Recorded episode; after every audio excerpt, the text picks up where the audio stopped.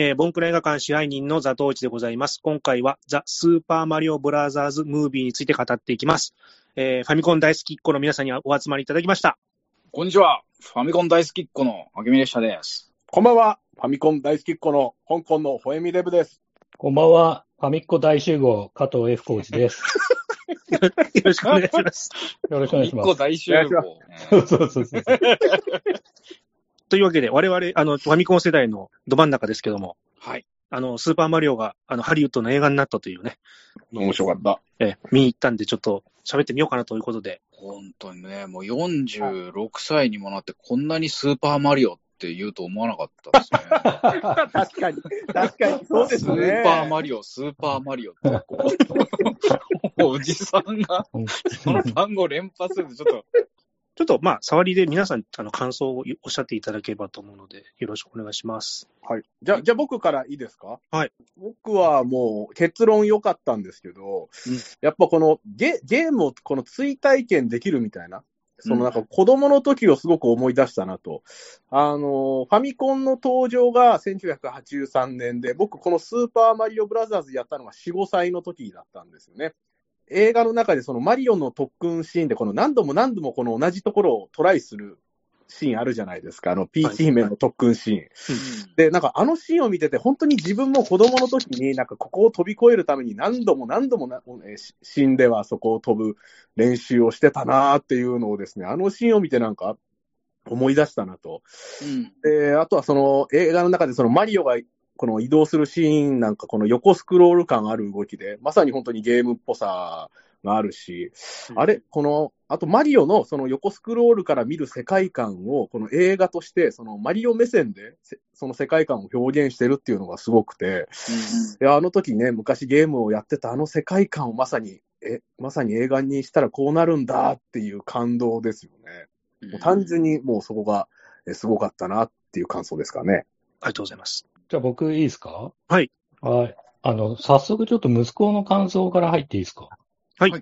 おあ息子11歳で、小学校6年生なんですけど、息子の感想は、ちょっと生意気な言い方なんですけど、はい、なんか映画としての驚きはなかった。だけど、辛いですね、辛いんですよ。だけど、はい、まあその細部までマリオを表現してて、マリオの映画としては100点。ただ、自分はトップガンマーベリックの方が好きっていうね、発言をしました。大人、聞いたら。大人。だな素晴らしい。ちゃんとでもやっぱりトップガンと同じ土俵に上げて評価したのがすごい、あの、いいですね。大人ですね、確かに。ただ、僕的には、まあ似たような感想ではあるんですけど、もちろん映画としては素晴らしいなと思いつつ、この映画すごい、本当何が素晴らしいかって、やっぱり家族全員で見れるってことが素晴らしいと僕は思ってて、うん、まさに。うちはあの家族で見たんですけど、上の子11歳、男の子 6, 6年生で、下の子が、えっ、ー、と6歳の小学校1年生の女の子なんで、5歳離れてるし、男女だし、一緒のコンテンツを何か一緒に見るってことないんですよ。うんうんうん、一緒に遊ぶなんてないし、全然もう文化が違いすぎるんで、うんうん、あのどっか一緒に行こうかっていうのが結構難しいお年頃なんですね。うん、なんですけど、本当映画館で家族4人で映画見たのは、これ2回目で。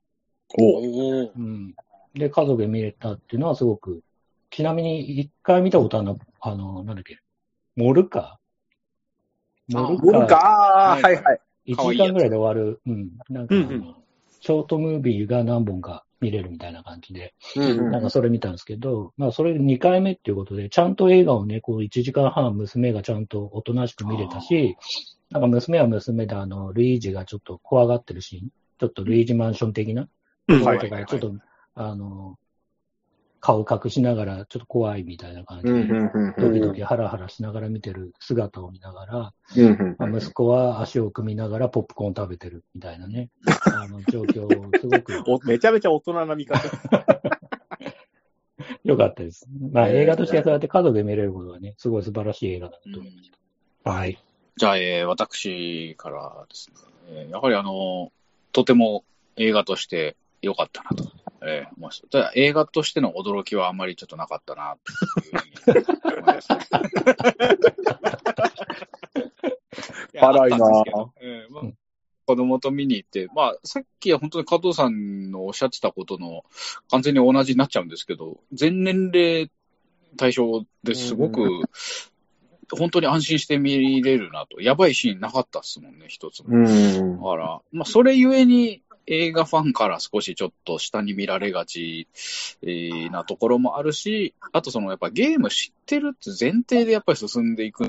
うん、置いてけぼりにされる人は出てきても、ちょっとしょうがないかなっていう思いましたね。あの、うん、やっぱりゲマリオ知ってないとちょっときつい面もあるし、このモチーフ入れてくれたんだみたいな、やっぱりこう、宝探し的な、あの、映画でもあるんで、うん、あの、まあ、お話的には、あの、すごい上手に、なんですかね、現実世界からキノコ王国にワープして戻ってくるっていう、まあ、感情移入しやすい作りで、すごい見やすかったっすよね。で、あの、兄弟の話もしっかりやって、えー、いい終わり方だなと思いました。あの、素直に、あの、感動できました。はい。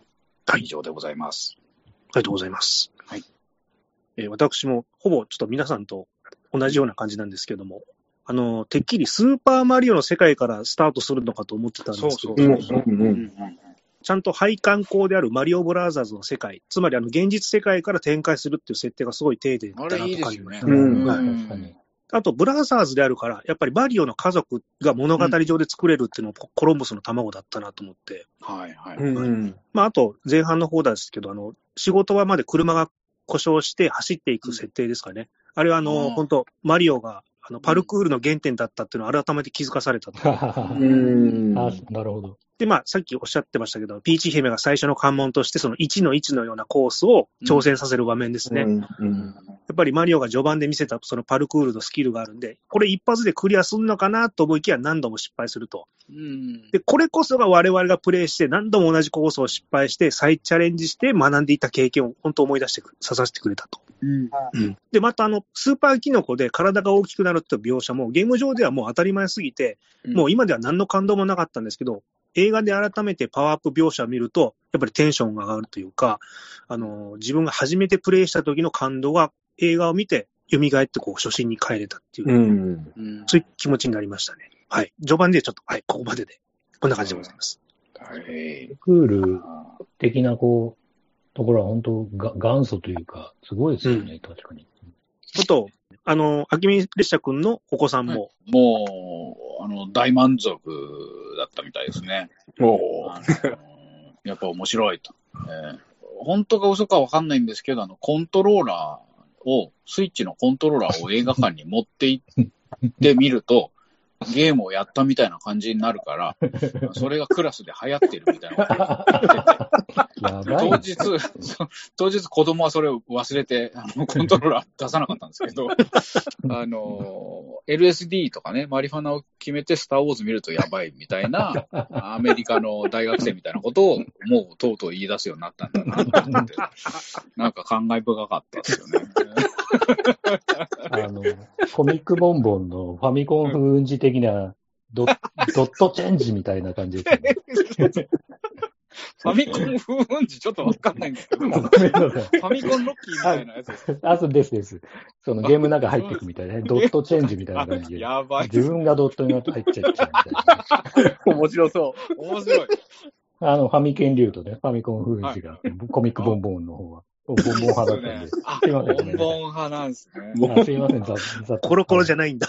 すごいな、子供の発想。子供ね、なんかちょっとやっぱ、ぶっ飛んでますよね。なんか。いや、その話聞いてちょっと真似したくなりましたね。いい年こいてますけど。コントローラー持ってって、カチカチやるっていう。子供と見に行ける安心感は本当にでかくで、やっぱちょっとね、お色気シーンとか、その暴力シーンとか、ホラーシーンって、こっちは楽しくて、やっぱり若干見せてやりたいなって気持ちあるんですけど、うん、子供って選択権ないから、無理やり見せられてこうトラウマになったりすると、ちょっとまずいじゃないですか。はい。それ少し今、あの、気をつけようかなと思ってて、僕の部屋に来るとちょっとやばいもんしかないんで、ちょっと、本当部屋で遊ぶなって言ってるんですよね、僕の。うん、大人のね、宝箱がいっぱい。大人の、本当に エ、エロと暴力とホラーしか入ってないんで、本本とかも。そのハテナ、はい。うん、ハテナボックス。はい。絶対開けちゃいけないハテナボックスがね、いろんな機能がね。はい、機能がうまい、うまいな。キノコが。うまいですね。うん。まあでもね、なんかマリオ自体ちょっとやっぱりこう、キノコを食って大きくなったり、花を食べて火を出したりっていう、ちょっとおかしな。ちょっとやばいですかね。ちょっと 大人視点で見るといろいろ勘ぐってしまうという。そうですね。なんかね、キノコとかね、こうなんかの比喩なのかな、みたいな感じでもそこが逆にね、今回すごい可愛らしく描かれてたから、僕はすごいなと思って、そこなんかよくね、言われてたから、キノコ食って大丈夫かみたいな。うんまあ、いわゆるマジックマッシュルームとか、そういう幻覚キノコなんじゃないかっていうね、言われてたりしましたね。でも本当すごい良かったな。まあ、あと、マリオカード出てきたのもすごい嬉しかった。ああ、そうですね。本当ですね。結構最近のもああいうのも取り入れてましたもんね。いろんな。言ってましたね。息子的にはああいうのがやっぱ、こう、マリオカートとか、あの、オデッセイとかね、その辺の要素も入ってるから、すごくね、細かく見てたし。おじさんおじさんでね、あの、昔のね、あの、ドンキーコング含めていろいろね、はい、出てくるんでね、はい、すごく、ど、どっちにも嬉しいみたいなね。おじさんも、ね、子供もみたいな、うん。だから、原体験で言うと、レッキングクルーとか、やっぱマリオブラザーズとかね、ドンキーコングとかの、最初のファミコンの初期ラインナップからちょっと盛り込んであって、やはり嬉しかったです、ね、そうですよね。ねうん、そう。だからあの辺はね、パパたちがわかるし、うん、まあ、あの、オデッセイあたりのオマージュというか、まあそこから引用していってる部分は息子に教えてもらったりとかしながら、うん、あれ、そういう意味なんだ。やっぱり幅広く、ちゃんとセッティングがされてるという。そうですよね。そうですよね。あと、あれですね、マリオ独特なあの原色を強調した色合いの世界っていうのをちゃんと崩さずに作ってくれたのを見てて嬉しかったですね。確かに。結構そうですね。で、あと、まあ、横ス、マリオの初期の横スクロールと64以降の立体的なアクションの様式美っていうのも入れてくれたんで、うん。ああいうのも嬉しかったですね。うんだってマリオカートのシーンとか、あのレインボーの宇宙みたいなね、あれめちゃくちゃ落ちるんだよなと思いながら僕ずっと見てた から。あれなんか本当にショートカットみたいになるんですよね。あります、あります。あれだから本当にね、ああいう落ちてショートカットできるから、ああいうのもちゃんとね、あの、再現してますもんね。そうですね。いいっすね、あそこね。見ててすごいなんか楽しかったですね。うん。あとちょっと時代感だなと思ったのが、うん、あの、ゲームだとピーチ姫を救出する話じゃないですか。はい。はい。映画だとルイージを救う話になってるんで、やっぱり女性がね、活躍するっていうのは時代ともともにその物語の変化っていうのもあるなっていうのをちょっと感じましたね。うん。ああ、確かにね。まあ、まあ、ペイチ姫が戦った方がやっぱちょっと面白いっていうのもね、ありますよね。なんかこう、やっぱきょ兄弟で協力する楽しさも、まあしっかりちゃんと盛り込んではあったんですけど、はい、それよりもやっぱこう、ピーチ姫のこうキャラクター、ちょっとね、女で一つで国を、あの、うん、守ってるみたいなところもちょっとかっこよかったし、うん、やっぱ最終的にその、この、なんだ、あの、世界の不思議というか、うん、なんでキノコだらけの国に人間の女の子がいるんだみたいな、うんうん、そういったあの話もちょっとね、うんうん、描かれててよかったですよね。うん、ねもしかしたら、あれが続編ああるとね、そういう詳細も出てくるのかななんて、うん、はいはい、なんていうのも感じました。続編にね、ヨッシー出てきそうだし。あ、あ、そっか。あれはね、続編の含みっぽいですよね、絶対ね、最後に。うん、そうですね。あと、おじさんチラ見設定というか、やたらなんか夏メロというかね。うん曲曲とかですか？そうです。ああ。なんだっけ、ホーディングアウトフォーヒーロー。あの、我々で言うとスクールオーズ。うん。流れてましたね。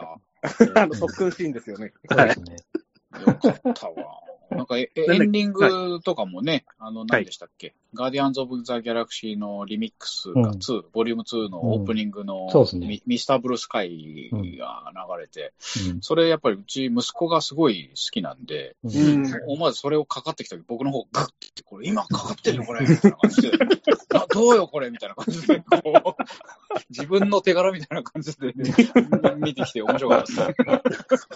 DJ 顔 ?DJ 顔。今俺がやってんだけど、みたいな。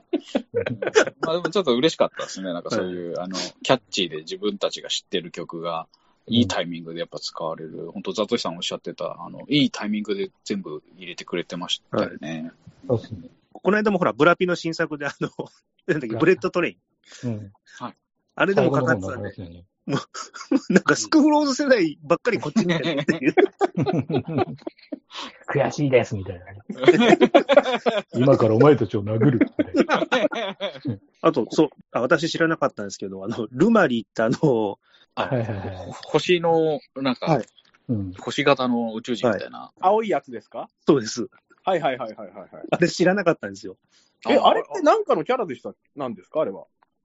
あれ、スーパーマリオギャラクシあ、ギャラクシあ、うんそうなんですか。ー。へえ。Wii のやつですね。ー。私、64以降はほとんどやってないんで、ちょうど知らなかったんで、ああ。まあさっき加藤さんがおっしゃってた、多うん分お子さんとかがこういうのをね、お父さんに教えるみたいな。んか言ってた。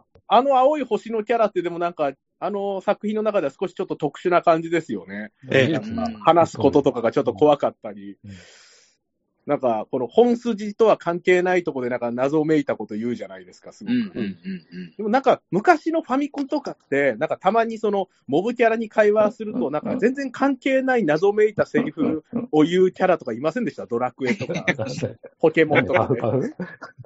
パフバフみたいなもんです何のヒントにもならない、なんかね、うんうんうん。自自分の生活のこう一部みたいなのを話してきたりとか、はいそうですよね。うんん。それで逆にこう奥深いなって思ったりはしました。もん。ね。なんかそそんなキャラなのかなと思って。ちょっとね、皮肉屋というか、こう、うん死ぬことに対して結構割と、あの、期待してるみたいな、うん。ちょちょっと怖いキャラではあ怖いりますですよね。うん。あ、なんかちょっと急に変なこと言っていいですか？序盤でいきなり。はい。はい。はい。俺、なんかスパルタン X みたいな、ジャッキー・チェンのスパルタン X みたいな映画だなと思って、一人で見て、見てたんですけど、黄色いワゴンみたいに乗ってたじゃないですか。本当だ。そこだけじゃないですか、そこいや、ほんで、二人、ジャッスパルタン X って、ジャッキー・チェンとユンピョウが、こう、まあはいいとこかなんかの設定なんですけど、はいはいはい。一緒に暮らしてて、でお姫様を助けに行くというか、ああ。う。いうん話で。で、仲間のような仲間じゃないような微妙なバランスの仲間がいるんですけど、そのドンキーコングがサマハンキンポウで、おお。めちゃくちゃこれスパルタン X じゃんと思いながら僕ずっと見てました。まさかのこれは、あ気づいスちゃったー。パールタン X だったってこと？あ、ああそうなんですよ。あー、うまい。うまいな。うまいな。あそうだすい。ません。そうなんですね。任天堂つながりでね、こうね、ファミコンのね。そっか。本当で 兄貴は結構こう、いけてんのに、弟っていうか、まあ、ユンピョウの方はちょっと。逃げ惑ってるみたいああ、おーこれはちょっと、な。あれ、多分気、パクリだな、これ。これパクリっすね。あくびパクリっすね。パクリ、パクリだこ。れ全世界で売れてるのは、もはや、このスパルタン X が、まあ全世界で記録出してるみたいなもんですよ。も うまあジャッキーブーム来てますよ、これ。超超巨大なパクリオツですね、これ。あーあれ、路地裏のアクションとかも多分バトリークリックブローから撮ってんじゃないかな。もう、もうそこはもうこじつけみたいな。ああ、もう全部ジャッキーだから撮ってたんですかね。まあちょっと、まあそれはちょっとね、言い過ぎですけど。いや、まあね、王道というか、まあそういう意味でなんか王道の設定なのかなと思いながらね、まあ見てましたけど、ちはいはい。ょっと黄色い車見た日の時は本当に黄黄色い車見ただけで、そんなになっちゃうんですあの、加藤さん。はい。それは病気です。あ、そうですか？ジャッキー病です。僕もそのあの毛があるんで、ものすごくわかります。あすいません。序盤でいきなり飛ばしちゃってごめんなさい。いやいや。多分あの劇場でそう思ってたもしかしたら僕だけかもしれない。いや、あの劇場というか、世界でも少ないと思いますけどね。あ、本当ですか？そうですいやね。検索したら2、3人いそうですけど、今あこれパクリだっつって。しろっつって。ユニバーサルね、訴えないといけないですよ。いやいやいやいや訴訟の準備だけでね、そうですね障害年収飛んじゃいますけどね。この映画なんかその、なんすか、映画の批評家からはちょっとこう、酷評されがち映画じゃないですか。うんこれでももう、しょうがないかなっていう気が もうゲ、ゲーム好きな人のお祭り的な、なんか、感じで、こう、いいわゆるこう、任天堂とも組んで作ってる映画だったりするんですよね、これって。はい。で、まあ、ただ、任天堂が、ね、そう、郷土出身で、なんかその、まあ、宮本茂さんとか日本のチームも加わって、まあ、ただそのストーリーとかに思いっきり口を出したりはしてないとは、なんかご本人はね、おっしゃってましたけど、うん、やっぱりこうゲームありきで、えー、進んでるので、なかなかこうね、こう映画として見ようとするともう、あの、ゲームとしての面白さに負けてしまう感じがありますよね。うん、なかなかこう、あの、野暮な感じになってしまうというか、うんまあ、それでもね、しっかりした映画だとは思いますけどね。うん、で、我々の世代だとやっぱりゲームしてた子供の時の思い出の方が強いじゃないですか。強いですね。童貞の頃に受けた刺激っていうのは、兄弟ですから。兄弟ですね。特にやっぱりこの、スーパーマリオというタイトルはもう別格じゃないですか。はい、もう、なんかあれこれ全然違うなってやっぱり子供心に思いましたよね。ガラッと変わったし。確かにね、うん、他の横スクロールアクションの中でもね、全然ね、格が違うというか、こう、うんうん、違いましたよね。品質が全然違うもん。ええー、当時の、じゃあ思い出とかもしあれば。どっちかというと、ゲームして怒られた思い出の方が結構強烈に、あの、多分いろんな方が同じ体験してると思うんですけども、はい、アパートの2階に住んでたんですけども、子供、はい、で、あの、弟と、なんかディスクシステムのなんかウルトラマンをどっちがやるかみたいで喧嘩をしてて、はい、そして母親がなんか生理かなんかだったのかわかんないですけど、ものすごい機嫌が悪くて、そんな喧嘩するんだったらこんなもの捨てなさいっつって2階からディスクシステムを捨てたんですよ。マジでやば。そうそう。で、1階の、まあ、土だったんで、1階が、あの、はい、空き地みたいな感じの、はいはい、急いで取りに行って、土を拭いて、うん、えー、でも無事だったのを確かめて、うん、えー、やっぱ任天堂のゲームはすげえやってな。めちゃくちゃ面白い。よ、横井くんぺいさんがゲームボーイ何回も床に叩きつけたみたいな、あの、逸話があるじゃないですか。その、本当かどうかわかんないですけど。壊れたのなんかこれじゃあかんみたいなこと言ったっていう。象が踏んでもね、大丈夫。象が踏んでもそう、壊れないっていう。まあ、あくまでこうゲームっていうのは子供の玩具なんだみたいな、任天堂のポリシーみたいなのがね、うん、以前なんかその言われてたことがあって、うん、なんかそういうちょっとこう、多少乱暴に扱っても壊れないんだな、みたいな、そういうのありましたね。あれ、マリオ自体はソフト買いました？買ってたと思います。もう、大流行して、でもこれは買わないとみたいなやっぱ流れて、さすがに親が、それで買ったんじゃないかな。スーパーマリオきっかけで。へえ。え、いくつぐらいの時ですか？それって。小学校入ってましたね。で、多分、1年生はこいつじゃないかな。2年生か、そんぐらいでなんか、1年生ぐらいの時はまだ近所の、あの、ちょっと金持ちの家に行ってレッキングクルーやらせてもらったりとかしてだから、そう、ちょっと、そう、完全にブーム来てから買った感じですね。えー、僕はね、小2ぐらいの時に、初めて買ってもらったのが、エキサイトバイクとゼルダ。あ、ゼルダでごめんなさい。ゼビウス。あ、ゼビウス、ね。え、嘘い、全く同じです。エキサイトバイクとゼビウスっていう。何気持ち悪い何何何何同い年だし、なんかいろいろ気持ち悪い、ね、あの、4月、4月の誕生日に買ってもらったソフト、その2つでした。俺も4月、もしかしたら誕生日で買ってもらったかもしれない。えー、怖いんだけど。すごいですね。パラレルワールドの人が今同じ世界にいるのかもしれない、ね、出会ってしまったから、ちょっと死んじゃうかもしれない。やばいですね。うん。どっちかの世界が今危機に瀕してる。歪んでるわ。軸が。で、なんかそれ、でもなんかマリオは同じ団地の子供とかに借りながらやってたかな。うん。でもなんか必ずね、本当ぶっちゃけ本当に、こう3人に1人は持ってるぐらいの勢いだったじゃないですか。うん、そうっすね。うん。だからなんか貸し借りの流れで遊んでた記憶がありますね。なんかね、ただね、やっぱね、ファミコンの思い出的にはドラクエ3が小5か小6ぐらいの時に発売されて、はい、で、その時にみんなでなんかね、あの、学校の創立記念日かなんかでちょうど。はいはい。でね、なんか買いに行って、あえっ、ー、と、御徒町の竹屋とかに行ったのかな。うん、でも発売と同時にまだ今みたいにこう、整理券だんだらがんだらみたいな文化じゃなかったから、朝方買いに行って、はい、で、発売ですってなったと同時に人がダダダダダって言って、小学校だった友達とかがこうどんどん埋もれていく感じで、もうみんな行方不明みたいな。はぐれ、はぐれちゃうみたいな感じ。東京公演。思い出しかないです。まあ、あとはさっき言った通り僕、ボンボン派だったんで、ファミテン流。ファミテン流。ファミテン流は、わかんない。うんちょっと僕、強烈に覚えてるんですけど、はい。1985年の9月だったんですよ。うん。マリオです。はい。うん。で、その時に私、小児喘息で入院してて、おあの、外泊許可が出た初日だったんですよね。そそこまで覚えてるんですね。うん、はい、そう。で、デパートのショーケースになんか、あの、おもちゃなんか買いたかったら買いなって親がね、あの、言ってくれたんで、ゲーム見てたら、ショーケースに、そのスーパーマリオのあの黄色い箱があったんですよ。うん。うん、では、多分まだその頃ソフト発売前で、ジャンプとかそのコロコロ、当時も出てたか覚えてないですけど、ファミマガとかで取り上げていた記憶はないんですよね。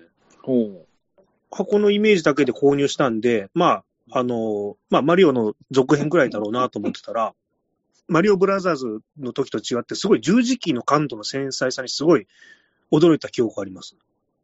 うん。その頃から？すごい、で、あの、横スクロールのアスレチックな要素を取り入れたステージってすごい、あの、キャッチーだったなっていう子供にとって。で、あの、まあ、初期ファミコン特有の、あの、色を変えただけで面が変わるシステムってあったじゃないですか。うんうん。あれなんか、あの、子供ながら大人の手抜きだなと思ったんですけど、でスーパーマリオってその任天堂が本気で作り込んでる感をその1の1からも感じ取ったんで、うわ、これすごいっていう衝撃はありましたね。すげえな、そんなことを考えながら思ってた開発側の気持ちこれはあれですよ。あの、今大人だからちゃんと言語化できてるだけで。ああ、そういうことですね。当時あのスターフォ、スターフォースとか、あの、ゼビウスとかのその、隠しアイテム、隠れキャラの宝庫だったりとか、あの、無限ワンナップとか、その土管によるワープステージ、あステージワープか。ああいうのもネットのない時代の口コミで、あと攻略本とかでどんどん知っていくって、その奥行きが広がる感覚にすごい興奮したっていう記憶はありますね。お確かにその良さあったよね。ええ。で、友達からそういうのあるよって教えてもらって、マジかっていうのがね。あと、まあ、さっき言ってた原色を使った色合いっていうのが良かったりとか、そのデフォルメしたキャラクターですかね。うん、二頭身とかそういう感じの。あと、耳に入りやすい BGM と効果音ですかね。あと、子供でも挑戦できるちょうどいい難易度っていうのがすごいこのゲームの凄さっていうのを感じたというか、そこは印象に残ってましたね。ああ。俺らがこうマリオやってた、もう体に染みついてんじゃん。はい。で、今もさ、スイッチとかでファミコンとかスーパーファミコンって遊べるんですよ。はい、遊べますね。うん。ああ、で、僕やったりとかしながら、ちょっとやらしてって息子とかがやって、どんなにね、うんうん、フォートナイトだ、マイクラだ、わかんないけど、3D 的なね、線のゲーム遊んでる超うまい子でも、なんかマリオすげえ苦戦してるけどね。うん。もう俺ら体に染み込んじゃってんだよ、あれね。そうですね。普通にあの、裏技とか、あの、体覚えててやっちゃいますよね。そうそうそう。やっちゃうし、うん、そう。やっぱあのスクロールっていうのはすごい慣れてるっていうか、やっぱり。うん、うん。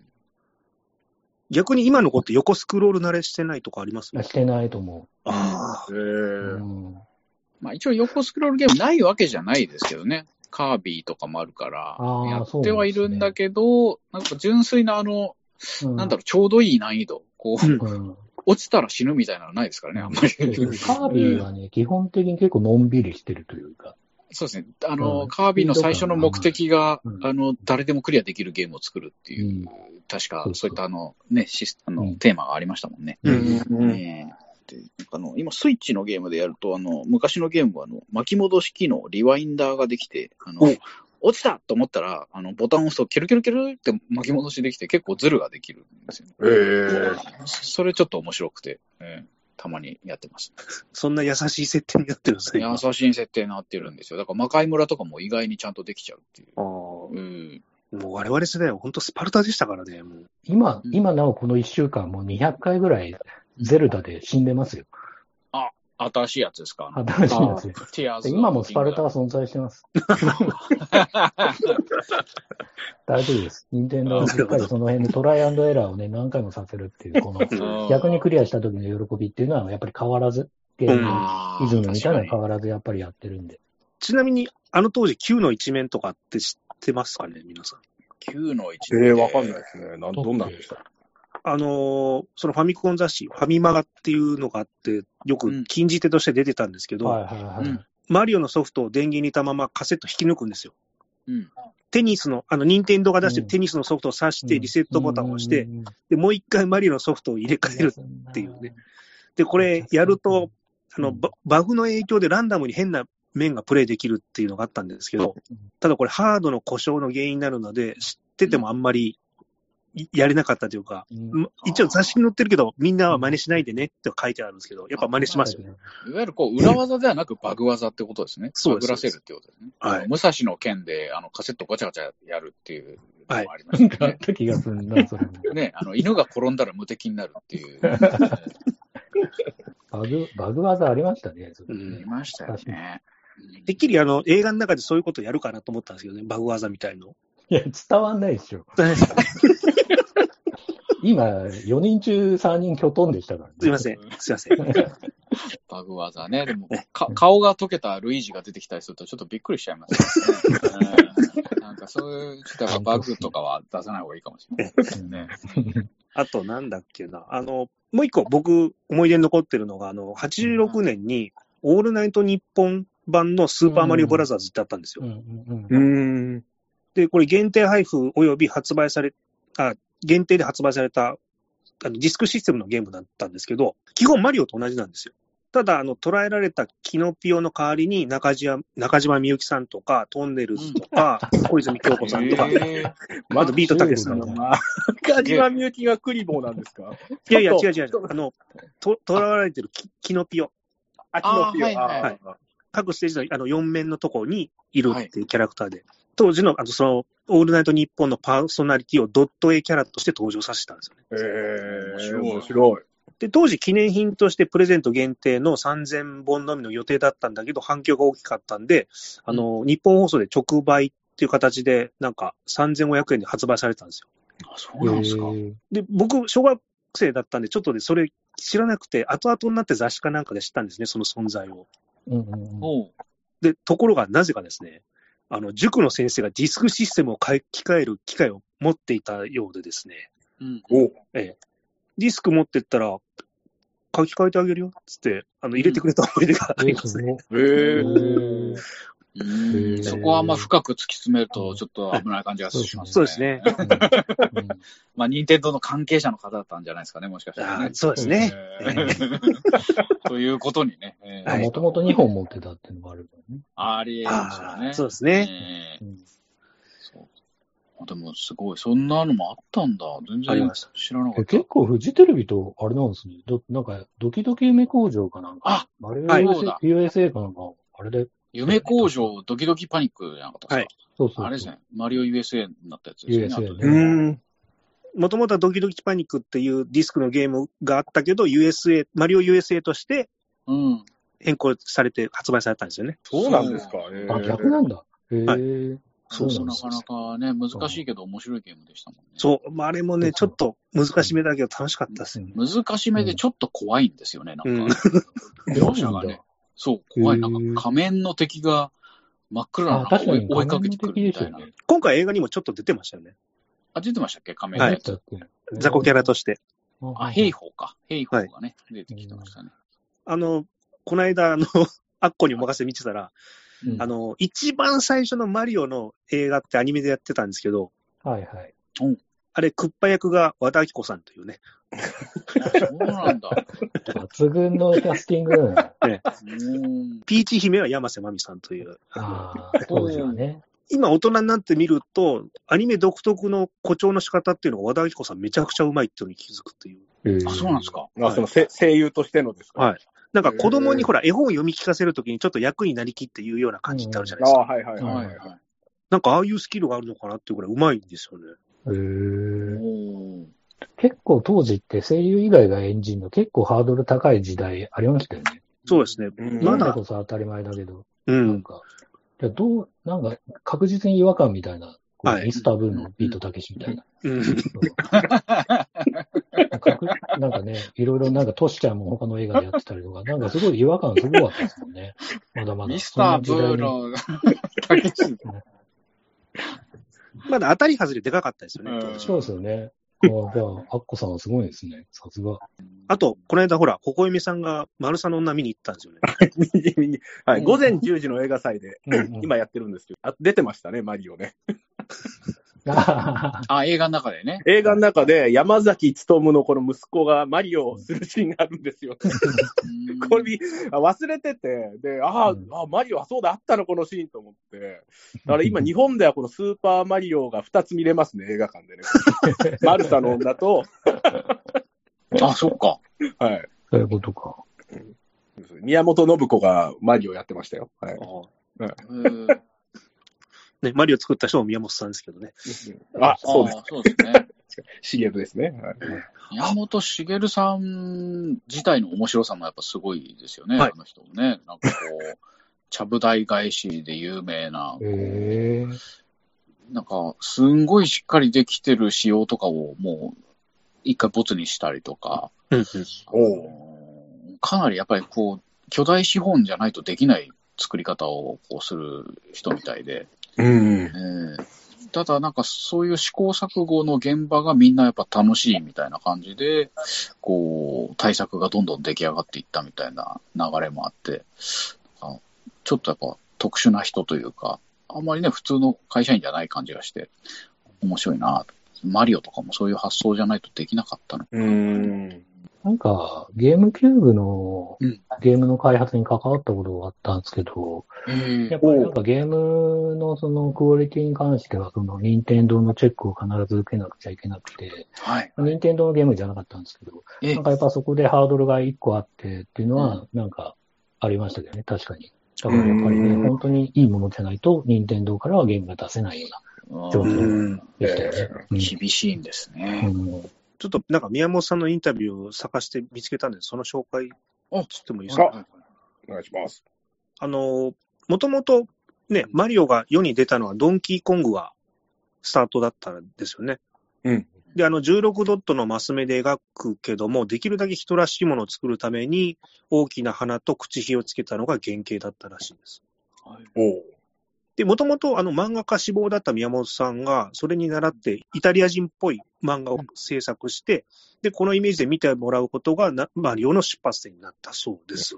うん。あと、手塚治虫さんとかがよくやってるスターシステムみたいな感じで、自分の他のゲームに使っていくっていう手法を取って、マリオブラザーズでそれが移行されたと。あと、宮本さんが自身があのアメリカ文化に憧れがあったんで、そのマリオブラザーズの制作の際に、その土管を使うっていうアイデアがあって、まあ、ニューヨークの地下に土管がたくさんあるというイメージがあったんで、そこからマリオブラザーズが、えー生まれてきたと。うん。で、あの、その環境を設定した後にキャラクターを具体化させて、その髭を生やしたイタリア系移民がニューヨークの土管の工事をしているところから出発していると。で、映画もそのアイデアを崩さずに使うことができたそうです。で、あの、今回初めて知ったんですけど、スーパーマリオに裏設定があって、マリオブラザーズでマリオ兄弟が配管工の仕事をしていたところに、キノコ王国につながるワープ土管からキノコ王国に迷い込んで、その事情を知ったあの二人がピーチ姫を助けるために立ち上がるっていう設定があったそうです。おうまさにそのまんま。もとも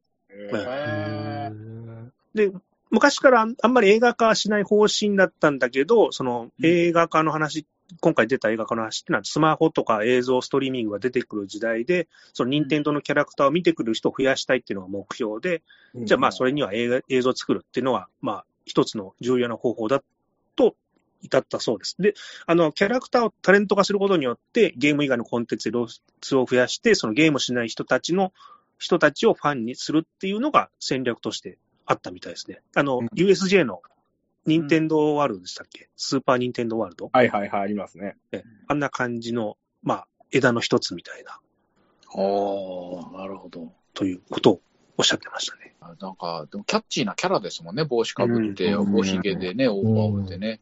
ああの、死んじゃった、あの、誰でしたっけ？安倍さん、安倍晋三さんもマリオの格好して、ど、ど、土管から出てきた、あの、こともありましたよね。最後土管に入っていったんでしたっけ？ワープして。それはさておき。あの、志村けんさんもね、あの、コントで、あの、スーパーマリオの格好して、セットがすごい、うん、あの、すごい凝ってるセットで、うん、横スクロールのやつやったり、まあなんか、お金あった時代のテレビなんだなと思いましたけど。なるほどね。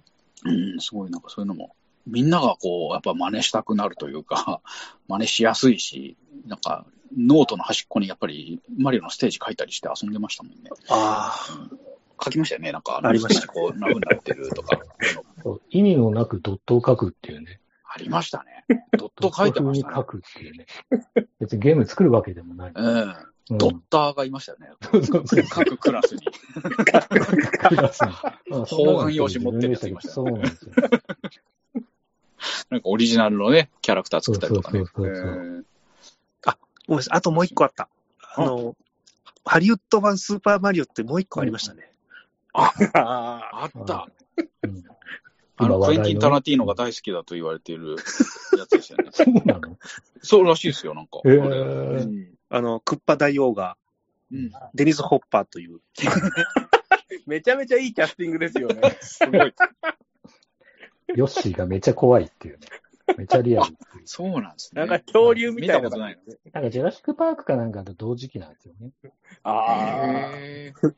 あの時流行ってたんですよね、リアルな。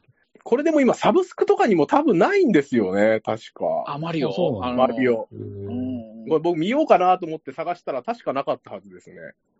僕も見ようと言われると見たくなるな、なんか。え、ザトシさん見てないんですか？いや、見ようと思ったんですけど、あれね、当時もね、見る気が起きなかったんですよ。そうですね、見る気起きなかったよ。もう、予告の時点でこれじゃないっていうのはすぐ分かったんで。わかるけどね、やっぱそこを見ないと本当は良くないんでしょうね。はいはい、今でいうセイントセイヤみたいな感じで。あ、すみません。僕、あ僕マリオの前、マリオの前に我慢できなくて、セイントセイヤ見に行きましたからね。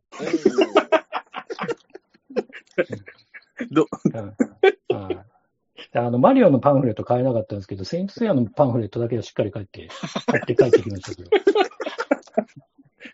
贅沢なお金の使い方しますね。ですよね。数年後ね、やっぱりこれ見直したらお宝だな。お宝。そうですね。まあ、ま、まさにこう原作無視ですよ。マリオの真逆です。そうなんですね。え えー、同じ80年代でもこうも違うかという感じでございます。あの、僕、この間ちょっと、ネットフリックスで、あの、ハイスコアかな？ハイスコアっていう、こう、ゲームの、過去のゲームをどんな感じで作ったかみたいなね、こう、はい、当時の開発者にインタビューとかしながら、交えながら、ちょっと、うん、なんだろうな、そういうのを説明する番組というか、コンテンツ見たんですけど、はい。その中で、任天堂がドンキーコングを海外で売り始めて、まだアーケードでね。うん。はい。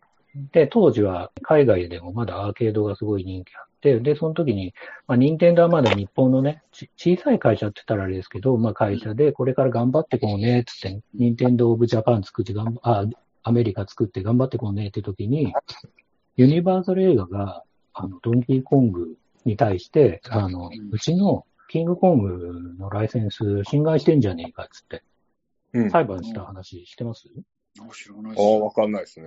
で、裁判して、で、まあ、結果としては、任天堂が勝つんですよね。で、まあまあ、いろんな理由があると思うし、まあ、あの、具体的な内容は僕もわかんない部分はあるんですけど、まあ、コングっていうのは日本では、まあ、比較的こう、いろんなこう大きな猿、猿というかゴリラに対して言ったりはするんで、まあなんか、キングコングだけを総称して言ってるわけじゃなくて、まあなんあの、うんうん、いろんな場で使われるもんだから、みたいな形で、で、その時についた優秀な裁、あの、弁護士が、の名前がカービーさんなんですよ。おー。面白い。で、なんか、後に、こう、感謝の意味も込めてなのか、都市伝説的にカービーはそこから取っちゃうんじゃないかっていうのは言われてるのと、あと今回僕、一番震えたというか、僕あんまり知識がないまま今回映画見に行って、一番最初にこうユニバーサル映画っていうのと、任天堂のロゴが出てきたときに、うん、あの喧嘩してた二人、二つの会社が、今一緒に映画作ってるんだっていうので結構な、ブルブルってきて。で、かつ今回すげえドンキーコング活躍しましたよね。うん、出番多かったです。めちゃくちゃいい役どころで出てきて、うん、それはまあどういう意味かわかんないけど、なんかいろいろ感慨深いもあったなと思いながら、うん、見見ましたっていうね、そのドンキーコング裁判っていうのがあったっていうね、お話でございます。おおありがとうございます。いい話ですね。素晴らしい。なんかニンテンドー・オブ・アメリカ。で、その後ね、だからニンテンドーは当時まだこれからアメリカで頑張っていこうって感じで、なんかドンキーコングのサウンドを作ってた人の話だと、まだ20人ぐらいしか任天堂いないぐらいに行くような時あったぐらいで、で、そこで裁判負けちゃったら、もうアメリカでこう任天堂がこれから世界的に頑張っていくかってことがなかなか難しくなってくる状況で、あの、裁判で勝てたってことはすごく大きかったっていうのもあるし、でその後、任天堂エンターテインメントシステムっていう日本のファミコンがアメリカをまた席巻するっていうね。はい。ああ、それはもう歴史の転換点ですね、完全に。そうですね。そこで、やっぱね、勝利するしないのかなり大きな問題だった、うん、大きいですね。我々がこうしてこういうふうな話をできなかった可能性も、ね、そうですよね。ええー、日本のね、ゲームだけで終わってた可能性ある。あうん。任天堂のホーム部ってなんかすごい強いってなんか有名ですよね。有名ですよね。ああ、有名ですね。なんかもう裁判には絶対勝つみたいなのあるんですよね。そう多分その、だからきっかけを作ったのがそれじゃないかっていう。うん。カービィさん。カービィさんちなみにつるっぱげなんですよ。あ、うん、完全にカービィじゃないですか、それ。そうなんですよ。絶対こいつモデルだろうって俺もね。うん、何でも吸い込むんでしょ？何でも。で、何にでもなるわけですもんね、それを吸収してね。それは強いわ。そうなんです吸い込んだものの能力をコピーできる。それっかげでインタビュー受けてる段階でカービィさん出てきたから、あ、これ怪しいなと思いながら。おお酒飲んでね、顔赤くして、ちょっとこう、ね、ふらふらすればカービィっぽいですね。カービィっぽいですね。ふわふわ、ふわふわね。なんかでもこれ、その、法律的な話で言うと、その他のゲームの登場人物とかをこう、あの、取り入れてるスマッシュブラザーズという、こう、うんうん、ゲームがあるじゃないですか。はい。あの、それの映画化もひょっとしたらこれあるんじゃないかって思わせる。なんか出来と、その、なんか用意周到さというか、あの、うまくね、ゲーム会社の垣根を越えて出演とかできれば、スマブラの映画とかちょっと面白い。いやー、それはなんかアベンジャーズ感ありますね。アベンジャーズ感がね。もともとなんかね、スマブラの一人プレイ用のモードでストーリーモード用意されてて、あのもともとスマブラはあの子供がフィギュアで遊んでるっていう設定だから、そのフィギュア同士が集まるみたいな、そういうあの、ね、ソロモードもありますけど、うん、それをこう、またあえて映画で見るみたいなのも、ちょっと楽しそうだなぁなんて。なんかそう思うと、あれですよね、こう、僕あんまり深く考えずに見てましたけど、なんかマリオブラザーズ、今回の映画と、やっぱりソニックとかポケモンとかありながらも、あれはほぼほぼ、なんつうか、現実の世界に、異世界から来るって話だけど、マリオは逆です、ね。ああ、そっか、逆ですね。うん。確かに。なんかその辺がうまく、うん。まあもちろん他の映画も素晴らしいんですけど、うん、それはそれね、やっぱりなんかファンタジーというか、その1時間半の間、しっかりね、夢を見せてくれるような映画だなというふうに思います、そうですね。スーパーではありますけど、あくまでこう人間の兄弟だから、やっぱりいいですね、うん、そこがね、すごく。なんかね、そこがすげえ共感できるっていうか、さっきも言ってたんですけど、ええね、最初ね、みんなから馬鹿にされてたりとか、うん。ね、決してなんか優等生じゃないところからってって、うんね、現実の世界から始まってて、それなんかもうドラクエと俺逆だなと思って、ドラクエユアストーリーなんでダメだったのかなと思いながら。あれがなんか共感できる部分っていうか、なんか、あの、現実での接点が最後の最後のクライマックスのところに持ってきちゃって、共感っていうよりはなんか、なんか裏切りというか、なんか持ってきちゃって。まあ、はしご外すような感じですね。はい、外すような感じで、急に現実見せてきたから、そうじゃなくて現実からスタートして、夢の世界に連れてくれみたいな。感じなのかなと思いながら。ドラクエ・ユア・ストーリーの話を聞くと、やっぱもう絶対見ない方がいいな いや、意外、意外にいいんですよ、意外に。前半いいですよね。前半、ね、でも、でも今まで褒めてるの僕しか見たことないですよ、本当前半はいいですよ。だから、ゲームの世界味わえてるなって感じ。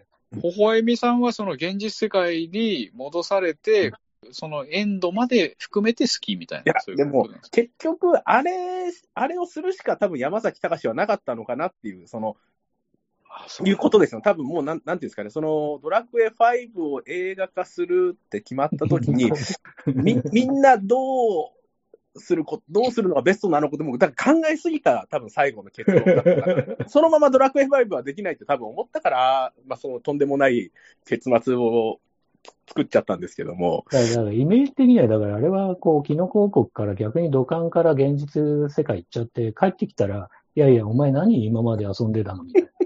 いや、本当なんですよ。本当、本当、いや、寂しいんですよ。お前何英雄気取りなんだよ、みたいな。大人になっていつまでそんな遊んでんだろう映画館に見てる僕たちにも冷や水ぶっかけるもう本当、夢、夜中に一人で見てるんですけど、こっち。40過ぎて、みたいな。うわだから、夢中になってんだ、いやー。今回のスーパーマリオのがやっぱ真摯に作ってますよね、本当にそういうそうそうそうそう。それでね、やっぱりほら、ゲームをするシーンもあるしね、マリオ自身が。ああ、マリオ、はいはいはいはい。だからゲームを否定しないというか、ゲームを遊んでもね、こう立派な大人になれんだぞっていうね。スピルバーグのでも、レディープレイヤーも、もう最後はなんか、あの、外で遊ぼうぜみたいな感じで終わってましたよ。ね、終わってましたね。あれをやっぱりすごい怒る人がいっぱいいらっしゃいましたよね。そんなのいらねえんだよみたいな感じで怒ってる人。そこまでしつこいメッセージではなかったような気がするんだよな、うん。そうですね。僕もそこまでやる。全然違う映画の話になっちゃって申し訳ないんですけど、ね、レディプレイヤー1のあの、創造主が成し得なかったことを引き継ぐみたいな、ちょっとこう、闘魂伝承的な、あの、熱さもありましたよね。なんかちょっと違う映画の話しちゃいました。すいません。すいません。ザトイさん、すいません。いえいえ。ザトイさん、すいませんでした。きっかけ俺です。すいません。あと、あれですね、私も、あの、トリビアネタと、あと、え前島くんの話ですかね。話をを用意してるので、その流れに行きますか？そうですね。じゃあ、ちょっと先にちょっとトリビアをちゃちゃっと、はい、ご紹介させていただきます。はい。はい、いきます。えっ、ー、と、マリオとルイージの両親や親戚のデザインはゲームで使用されなかった任天堂が制作したスケッチに基づいてます。うん。はい。あと、ブルックリンのビルの一つの背景に見える看板に、花札の広告が掲載されていました。まあ、任天堂はもともとね、あの、花札の製造と販売を目的として、うん、あの、設立された会社でございます。うんうん、はい。81年のドンキーコングのゲームなんですけど、主人公はまあ、マリオは登場してるんですけど、アーケード版の当時、発売当時ですね、主人公の正式名称がなくてですね、名前が固定するまでジャンプマンなどと呼ばれてたんですけども、続編のドンキーコングジュニアでマリオと名付けられたそうです。うん、あと、宮本茂さん、当初あの81年のドンキーコングをポパイの漫画をベースにしたゲームにすることを望んでたそうなんですけども、権利の確保にあの失敗したため、ポパイ、ブルート、オリーブオイルをマリオ、ドンキーコング、ポーリンに置き換えたと。で、任天堂は最終的に権利を確保して、82年にポパイを、うんね、ポパイのゲームを制作してますね。はい、あと、映画の中なんですけど、あの、マリオとキノピオがピーチ姫に会いに行く途中に、あの、骨董品店を通りかかった時に、店主があの、ゲームのカートリッジを持ちながら、そうですね、息を吹き込むだけですよ、みたいな会話が聞こえるんですけども、まあ、我々世代だったらよく知ってるファミコンのカセット時代にやったの、誇りの除去方法。の会話があったそうです。カセットを夫婦するっていうやつですね。はい。あと、マリオとルイージがあの工事現場を走ると、そのトラックなどにミスターゲームウォッチのアイコンが表示されてます。あの、ゲームウォッチに出てくるあのキャラクターなんですけど、うん、ファミコン以前にですね、ゲームウォッチという液晶ゲームですね、持ち運びができる。はいはい。まあ当時はね、ファミコン前はそういう液晶ゲームが流行ってたんで、うん、そういう キャラクターもちらっと出てましたという感じでございます。はいはいはい。あと、この映画では、あの、マリオはファイヤーフラワーを一度も使ってないそうです。ああ、そうなんだ。そうか、そうですか。そうですね。あの、映画だとピーチ姫が夜にキャンプするときに、あの、火を起こすために、あの、使用するのと、あと、キノコ王国でクッパに対する最後、あの、戦いですね。ドンキーコングの方が、ファイヤーフラワー使ってるんで、うんね、主人公が使ってなかったというこれ謎の、もしかしたら続編に撮ってあるのかもわかんないですけど、感じでございます。あと、1953年のですね、恐怖の報酬にですね、マリオとルイージという名前の登場人物が存在しています。うんうん、竹熊健太郎さんがですね、この映画から撮ったのかと尋ねたところ、宮本さんはその事実を知らなくて偶然だったと言っております。これでも見見た目見ると、まさに本当あのマリオとルイージですよね、任天堂のこの。いや、これでもなんか、取ってるような気しますけどね。それでもなんか、ルイージって、ルイージ、ルイージ品からルイージ、ルイージ。なんか似てるからっていうことですか、ルイージ品で。そうじゃなかったっけ？なんかその説聞いたことありますわ。いや、でもゲームのキャラクターってそういう半呪文でつけそうな感じしますけどね。そうですよね。でもこの恐怖の報酬のマリオとルイージの見た目は、そのままマリオとルイージですよね、ザトイさんね。めちゃくちゃ似てますよね。まあこれね、いろいろ、うんって言っちゃうと、いろいろ不利になるのかななんて、いろいろ大人の考えを、ね。ああ、ありそうですね。偶然ですって言った方がいいのかななんて、ね。というわけで、えー、トリビアでございました。はい。はい。あで、最後、あのー、ね、メインディッシュみたいな感じになりますけども。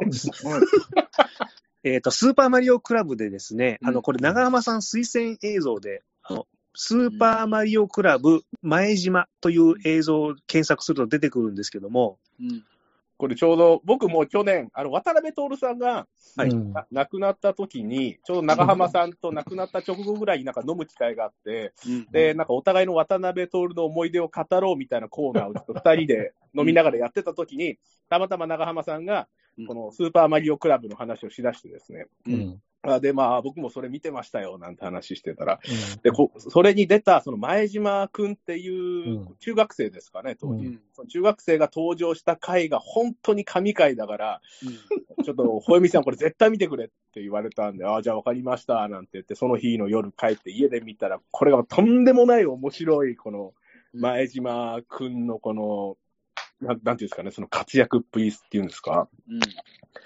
で、この間、あの、面白かったんで、ザトイさんとか明美さんにもお伝えさせてもらったんですけども。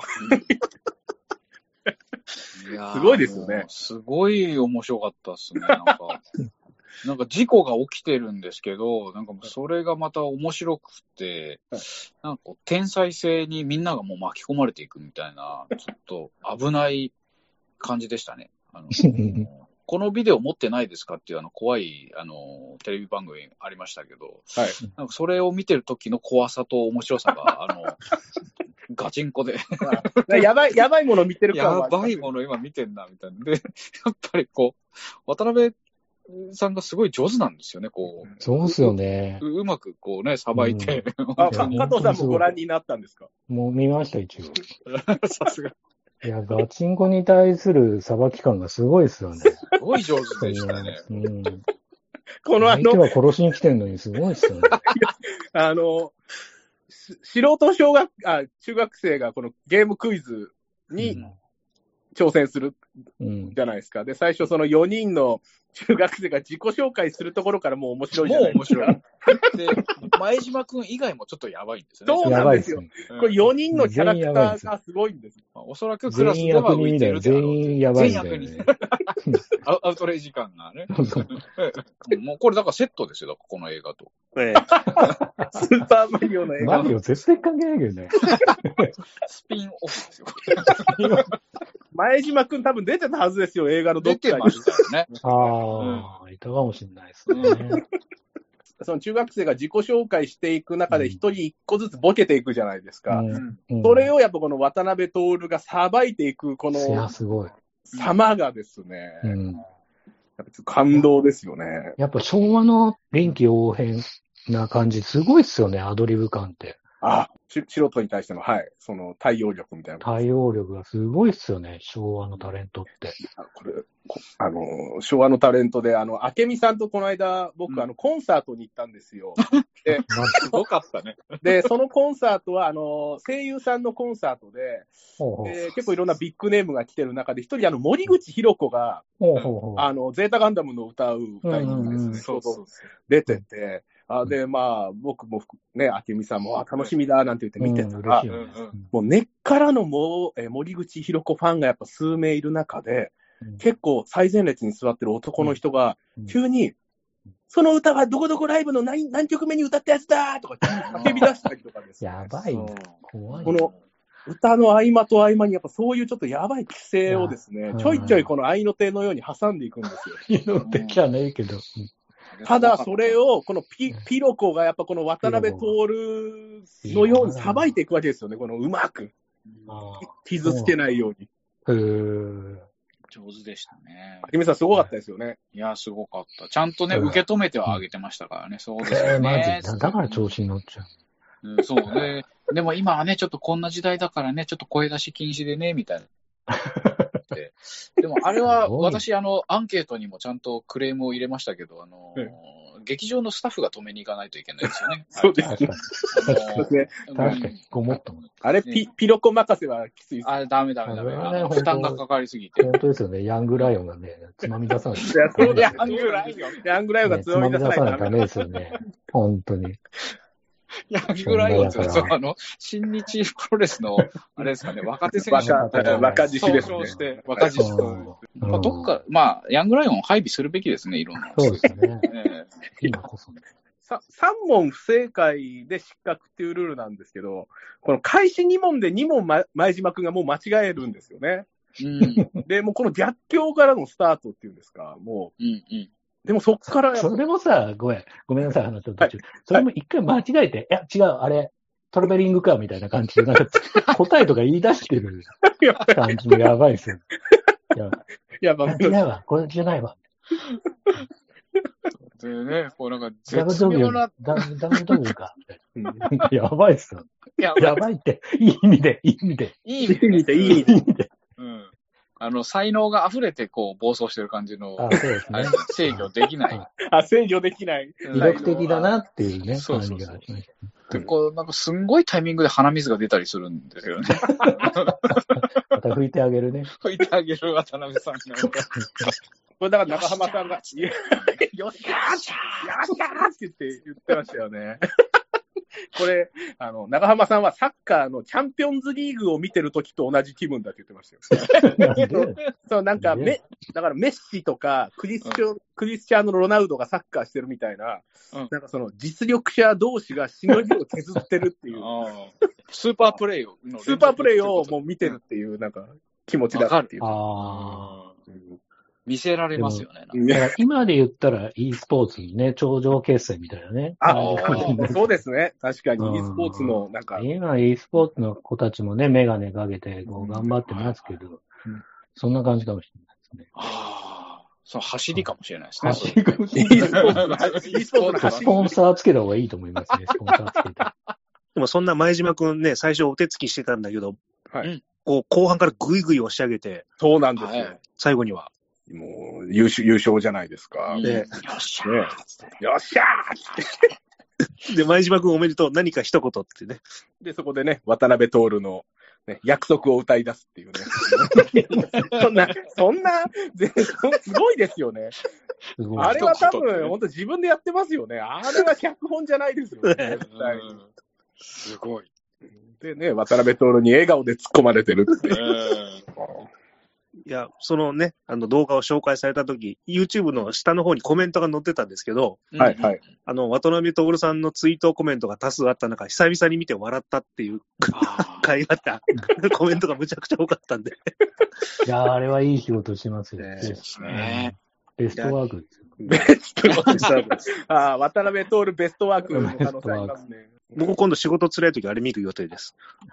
あ、これでもいいと思います。元気がないとき僕もこの回見ますもん、絶対。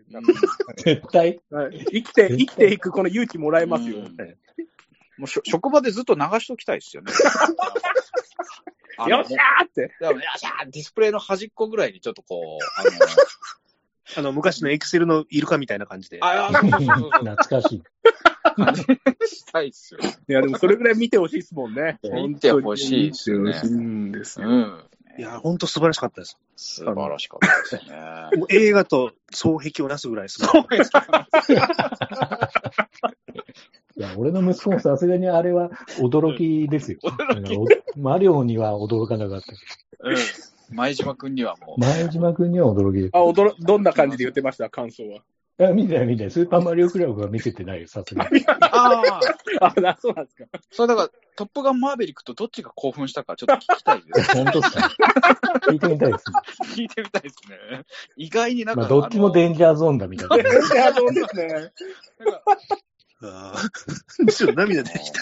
な涙が、なんと。な感じですけど、もう僕が喋り切ったんで、あ あと言い残しもなんかあれば。あ、なんだろうな。映画で言うと、なんかあの、仕事あんまりしてない時に、あの、スマブラやってて、ピーチ姫のパンチラ写真に撮ったことがあったんですよ。え変態じゃないですか。変態で、それを、まあ、携帯で撮ったんで、友達に、ピーチ姫のパンチラ撮ったよ、つってメール送ったんですけど、あいい写真ありがとう。今ちょうどおじいちゃんのお葬式ですって。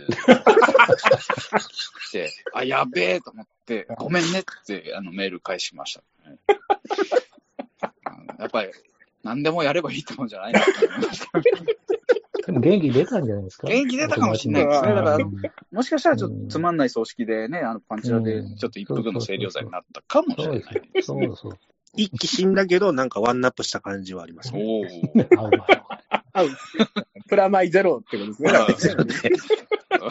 ファミコン世代ならではの、あ俺の親父がよく言ってた、リセットできると思うなよ、みたいな。おうちの親父はよく言ってましたよ。うんだからそういう意味だと僕らはね、こうゲーム、子供の頃からゲームをね、こう触って、はい。あの、ファミコンからね、まあいろいろプレイステーション行って、またうんいろいろね、こうスイッチだったり PC ゲーム行ってっていう部分で、いろいろ歴史も見れたのが良かったですよね。ああ、そううんか。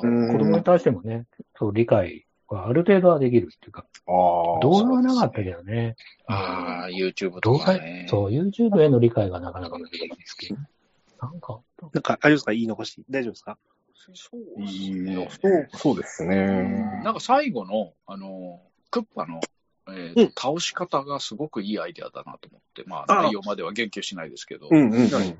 あこんなアイデアあったんだ、とても素敵と思いましたね。うんう。うんゲームではちょっと今までなかった倒し方じゃないですか。あの、倒し方っていうのは。うんうんうん。だから、あ、なるほどと。よく、とてもいいとも思いました。え、ほほえみさんのファミコンエピソード聞いてないなとあ、ぜひ。ロックマン2をやったとやってた時に。あれパ、パスワードが確か、あの、なんていうんですかね、その、うんうんなんか、えっ、と、5番目上になんか丸を置いて、うん。うんなんかその、その置き方で次のステあのステージが決まるみたいな、なんかその、パスワードなんですけども、僕だからパスワードを紙に書くっていう、なんか頭がなくて、だからそのパスワードを画面にですね、クレヨンで塗りつぶしてえるんですよそうでしょ。ブラウン管に。で、で、親に怒られたことがあります。小学生の時。小学生の時。や小学べえやつじゃん。なんでこれ、なんでこれみたいなことを親に言われました。画面、黒よ、ククレヨンの丸が書いてあるんですポツポツポツ。でも合理的ではありますよね。合理的だ 再開した時にその場所に合ってればいいわけですから、そういうことです。クレヨンならね、消せそうだしね。うん はい。でそれをなんか思い出しましたね。あーいい思い出ですね。ねありがとうございます。まマリオの思い出は？マリオの思い出は、まあでもさっき言ったように、やっぱ何度も 特訓シーンでああ。トライする姿に自分重ねたなっていうので、うんだから皆さんとちょっと年齢はね、ちょっと離れてはいますけど、うんでもやっぱその小学校の時にそういうゲームをやった思い出、やっぱマリオをやった思い出ってありますよね。うんうんうん。だからそれを思い、思い起こさせてくれた素敵な映画です、本当に。で、いいですかね、まとめちゃって。はい。はい。まあね、あの、任天堂ってなんか昔からハートのあるデジタルコンテンツを出してる会社かなって思ってるんですけど、うんうん。そのハードの良さを熟知した上でソフトを作る、あの、宮本さんとかね、あの、あの方たちなんで、まあ、ユーザーの我々も大船に乗ったつもりでゲームをプレイできてたなっていう、なんか思い出があるんですけども、あの、まあ、有名キャラクター頼りの映画にならず、ちゃんと一つの作品として万人が楽しめる作品も作ることができるっていう、やっぱり今回任天堂の底力を感じたなと思います。あと、まあ、評論家にね、あの、国評だったらしいけど、大衆芸能であるんだったら、観客にね、受ける、えー内容の方がいいし、まあ、どんな文化でも大衆派と作品派が、まあ、分かれてしまう傾向はあると思うんですけども、うん、その両輪があってこその、なんか文化だなと思います。え、あ、やっぱりあの、兄弟愛は素晴らしいですね。え、仲悪いじゃん。あのー、兄弟愛がない人の真似じゃないですか。私もスーパーキノコを食べてですね、あのー、途端に元気になりました。えー、現場からは以上です。兄弟愛ないじゃないですか。兄弟ね。熱量がやっぱりある映画でしたよね。作り手の多分、ね、新仮面ライダーも含めて熱量ある映画素晴らしいんですよね。うん、うん、熱量はあります、完セイントセアには熱量がなかった、ね。あら。いや、もう、いや、いや、もう、そんな、そんなにダメだったんですか。いや、よかったです。アクションシーンめちゃくちゃ良かったですね。うん。それ以外がゼロ点みたいな映画なんで。ぜひマッキングを応援してあげてください。白新一の遺伝子がね、しっかり受け継がれてるんで。ゴードンもね、ちょっと頑張ってほしいですけどね。そうですね、ゴードンゴードンもいいですね、最近役者として。そうですよね。二人とも素晴らしいですよ、本当に。うん、あっていうね、だからそっちの兄弟も頑張ってほしいですよね。あ、なるほど。千葉ブラザーズも。若鷹兄弟、マリオ兄弟、千葉兄弟とこの、ね、三つの家族が 頑張っていただきたいと。はい。ですね。ね、みんなキノコを食べて元気になってほしいな、なんて思いますね。はい。どんどん食べてね。どんどん食べて。亀踏んでね。な感じでいいでしょうか。はい。はい。というわけで、はい、あの、スーパーマリオの映画でございました。ありがとうございました。ありがとうございました。